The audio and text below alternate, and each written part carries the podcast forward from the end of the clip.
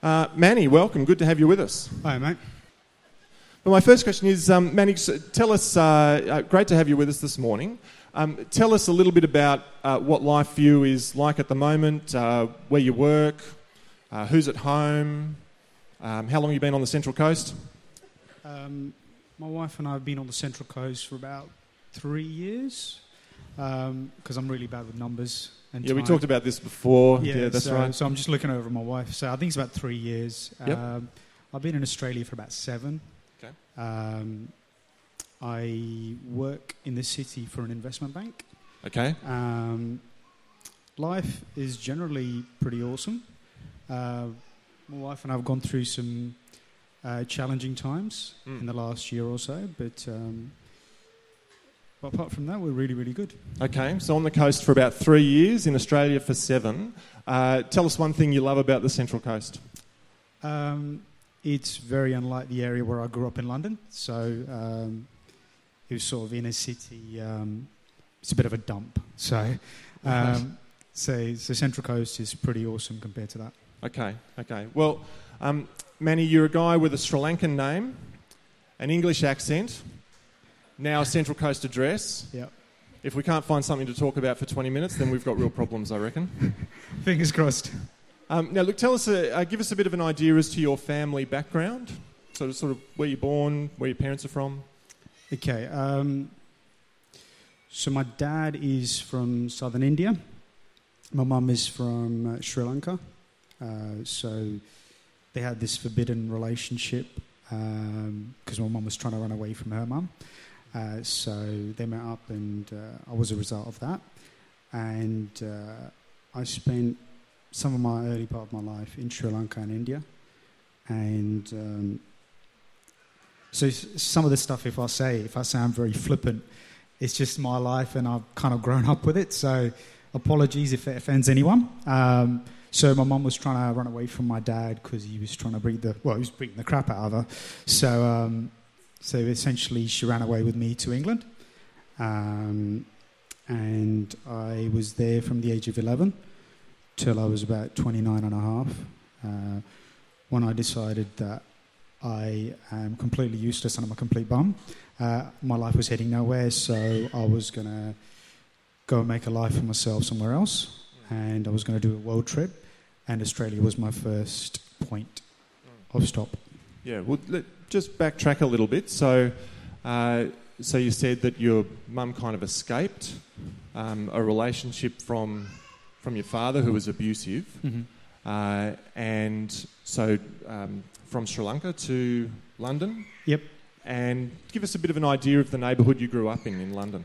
So it's a predominantly sort of African, West Indian.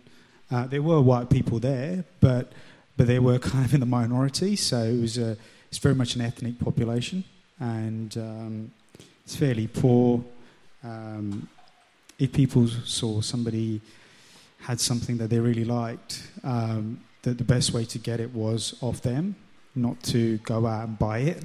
So, so it's kind of the environments where I grew up in. Yeah. Okay. So you said they're poverty, rough. Yep. Yep. Yep.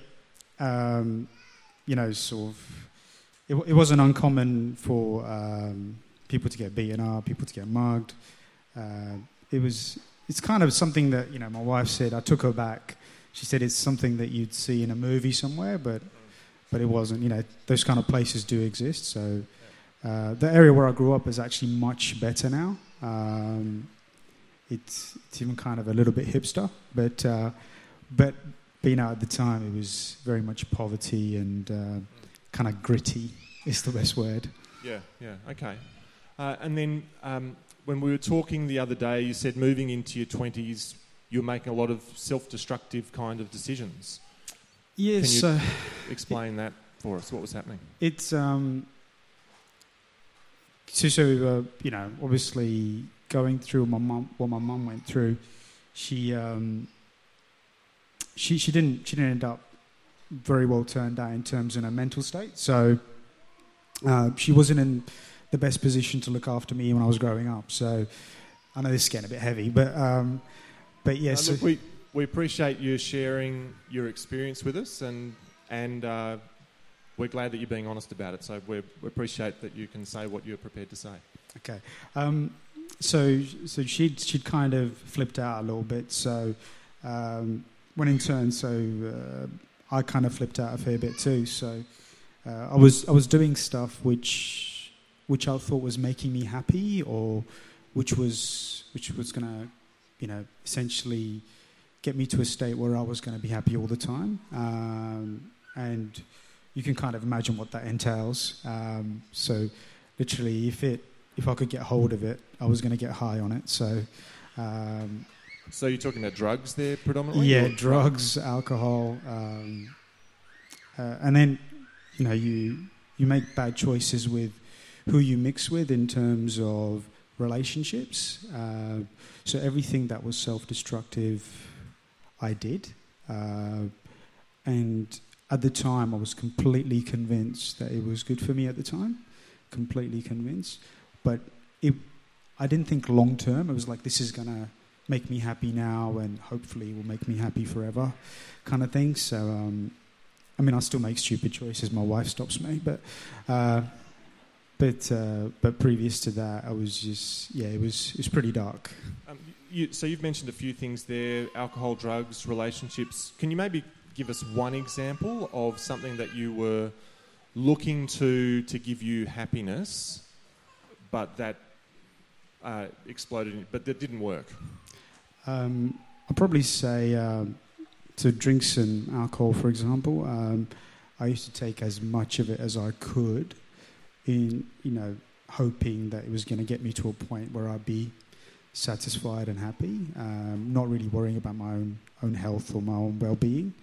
Um, so you you had situations like where I would just pass out um, and just work, you know, wake up in my own uh, vomit, and um, it's a surprise that I didn't choke on it a number of times, but there was there was a number of times where I ended up in hospital having to have my stomach pumped. So um, that's not fun.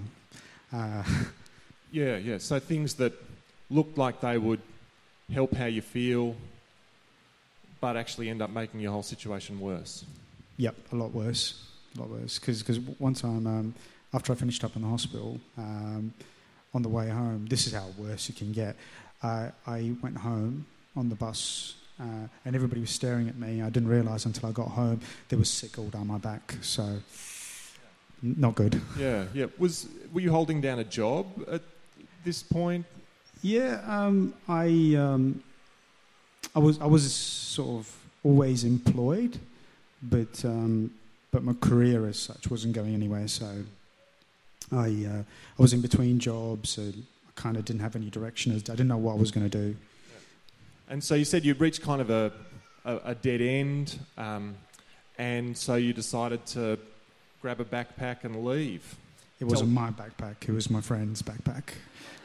so I didn't have one. Did you ask him about that beforehand, or was it? Yeah, I, I said um, he, he, was the best man at my wedding when I got married. Uh, Kev, I said, Kev, mate, um, can I uh, can I borrow your backpack? I promise to return it to you when I come back. Um, he said, all right.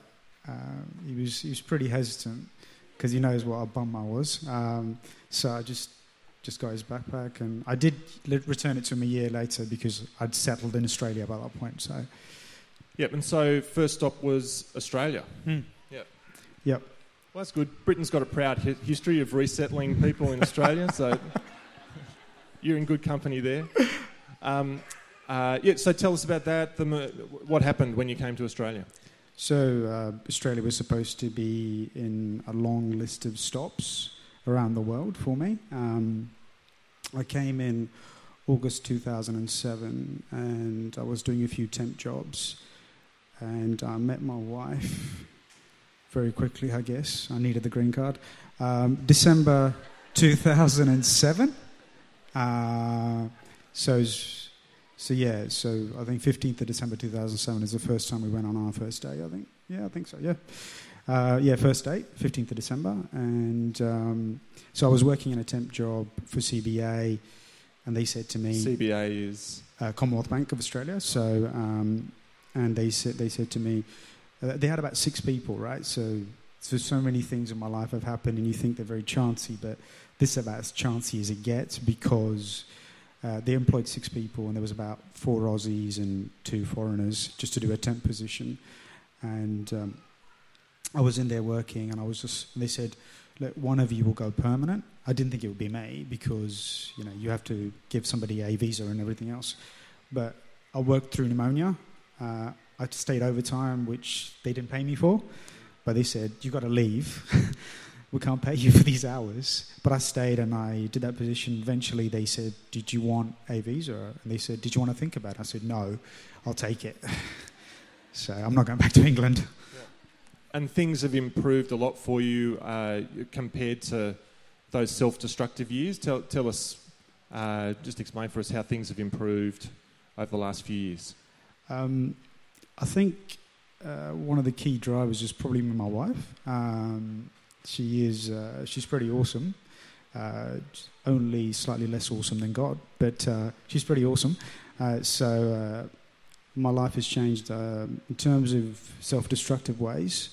Uh, the worst thing I do is get up during the early part of the NFL season at 2 a.m. in the morning to watch games. So that's still a pretty serious issue. I yeah, that's that's yeah. still a concern. But apart from that, that's about as much as gets, really. You just got to change one letter, really, AFL rather than NFL, and you'll be sweet. No.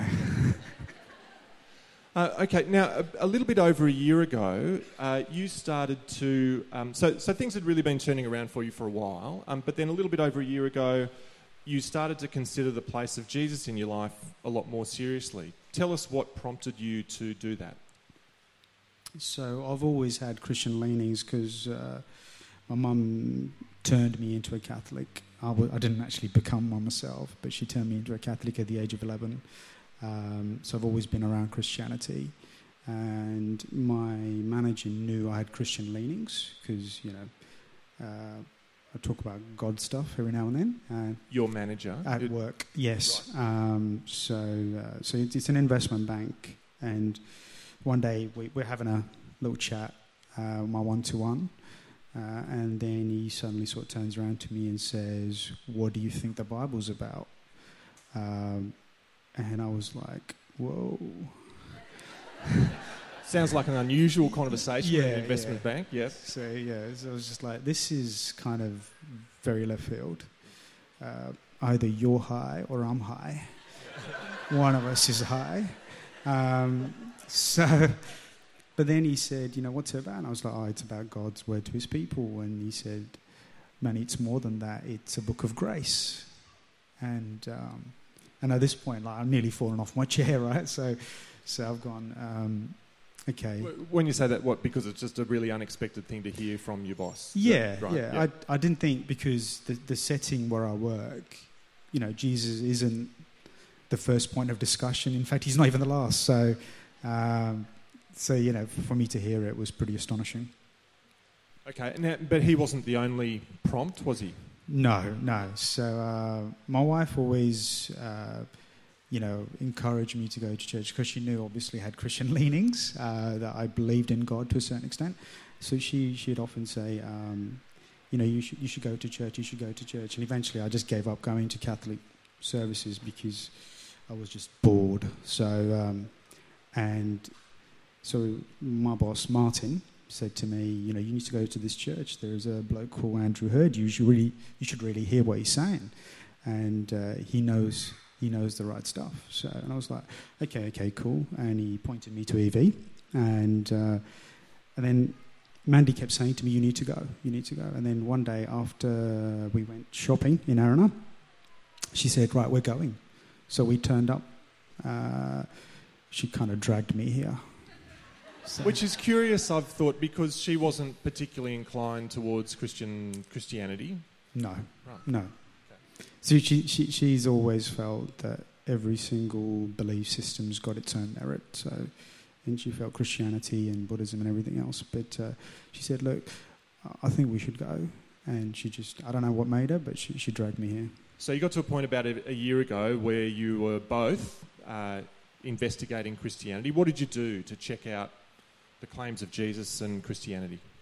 So we we came to EV for the service, and uh, this this really nice lady just walked up to us and introduced herself and uh, gave us some information. And one of the things that she gave us information on was a um, a course called Life.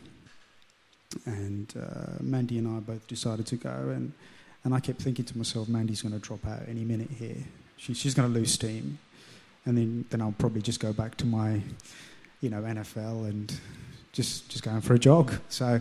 Um, and then, but she didn't. She, she, she kept coming with me. We kept going every week, and she started showing more and more interest. And I was like, in turn, like, okay, this is interesting. So, so I kept coming. You're a very responsive husband, I have to say, Mani. That's, that's impressive. Did you know what? Are she, you always so responsive to your wife's suggestions? And I, I think you know she's a, she's a pretty awesome wife. I think I'm a pretty awesome husband. So, um, so well, she's not up here to clarify. Which you can see. She's nodding her head over there. yeah, she, she was pretty specific about not coming up here. Though. She was. She was.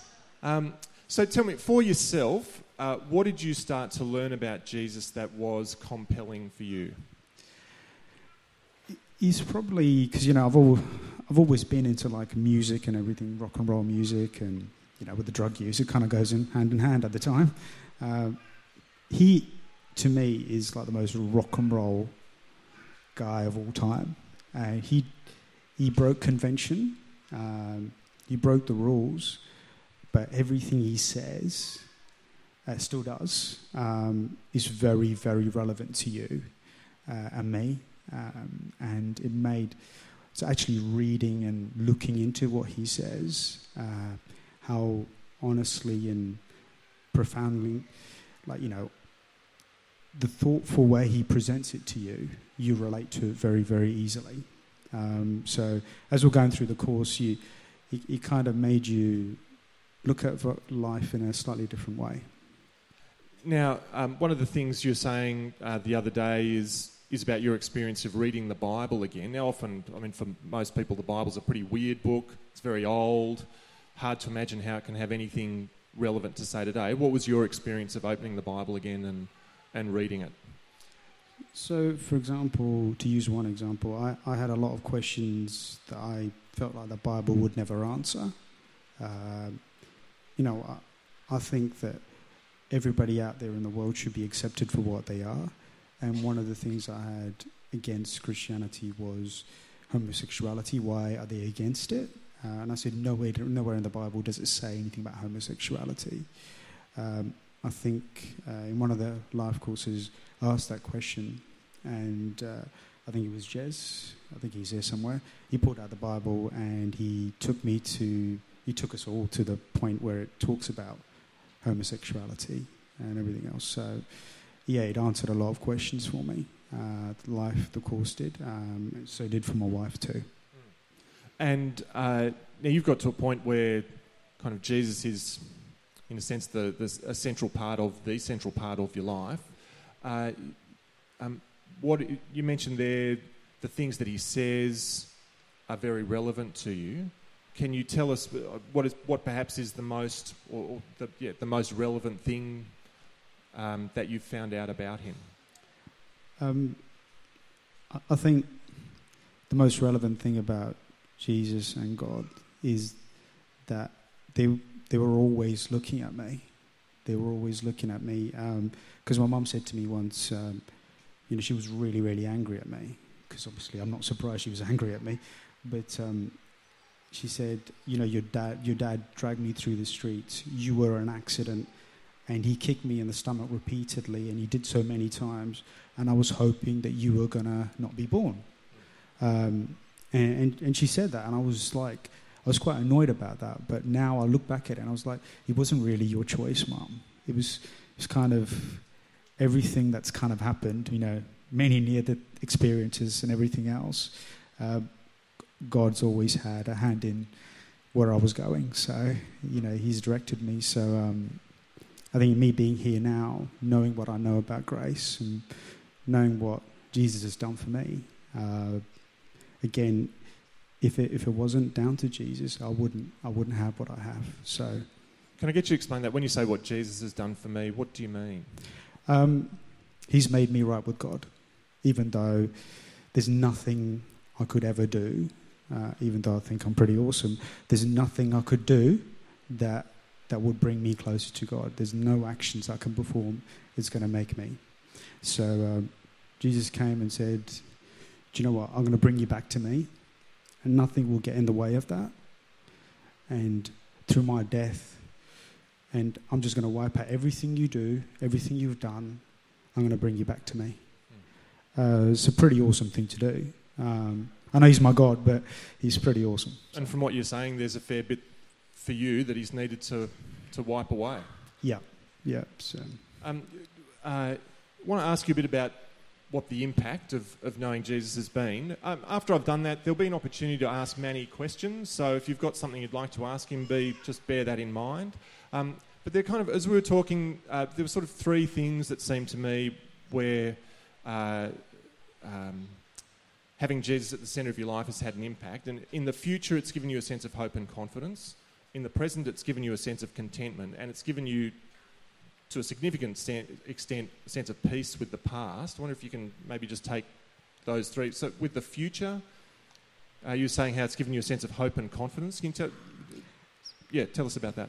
Apart from knowing that I'm definitely going to heaven, um, uh, I've also very much discovered what my purpose is. Um, my purpose isn't, I mean, while it's to watch NFL uh, during the NFL season, it's it's a lot more than that. Um, I'm not just here to just gratify myself week after week and month after month, year after year. I'm here for His glory, and He's made me for a purpose. And another, you know, I'm, I'm discovering what I'm truly supposed to be doing. So, um, so it's given me that confidence going forward, and it's given me that confidence now. And in terms of my past, it, it kind of puts everything into perspective because, you know, I, I always used to think that I will never buy a lottery ticket because I think I'm the luckiest person alive uh, because of everything I've gone through and I've made it to this point. Um, but I'm not lucky. God was there all those times and it puts everything into perspective for me. Mani, it's great to hear how those changes have happened in your life. Has anybody got a question that they would like to ask Mani? I'll, I'll, re- yeah, I'll repeat the question. Uh, Mani seems to have a, a very good self esteem, particularly given all the trauma and that's happened with his background. Uh, is that something that's happened because of becoming a Christian, or where does that come from? Um, I would say, look, it's, it's kind of like a balloon. It's quite big, but you can pop it previously. Um, but, you know, knowing what I know about Jesus and everything that's happened to me in my life, um, it's just, you can bring an army against me.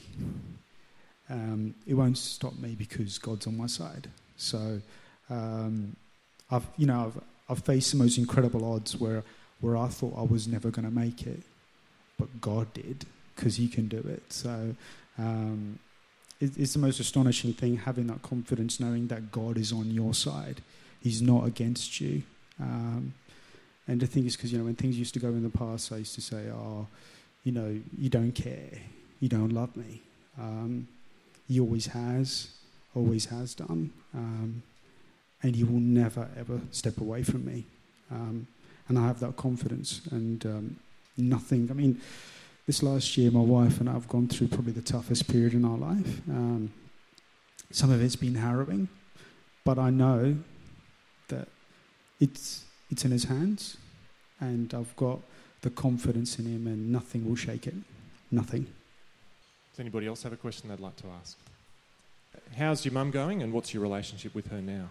Um, it, it's better than it used to be. Um, you should you should ask my wife how their relationship is. It's colourful. Um, uh, she she said she's too skinny because uh, she's evil. That's what my mum said. So, but uh, apart from that, um, it's it's not too bad. I mean, it, it can get strained at times. Um, I think you know my mum is product of everything that she's gone through. Um, I mean, she's she's uh, now become a Jehovah's Witness. So that's kind of uncool. Um, I, don't, I, don't, know what to say to her at the moment. So, Uh, but that's just the kind of challenges we face. Um, but uh, but generally, we're pretty cool. Um, but but yeah, there's good and bad days. Yes. Mani, we're going to have to leave it there, but it's been, uh, we really appreciate you being so honest about your life and what's been happening for you. Uh, and it's great to hear about the way that um, you have such confidence both in the present and the future. Can you thank Mani for speaking with us this morning?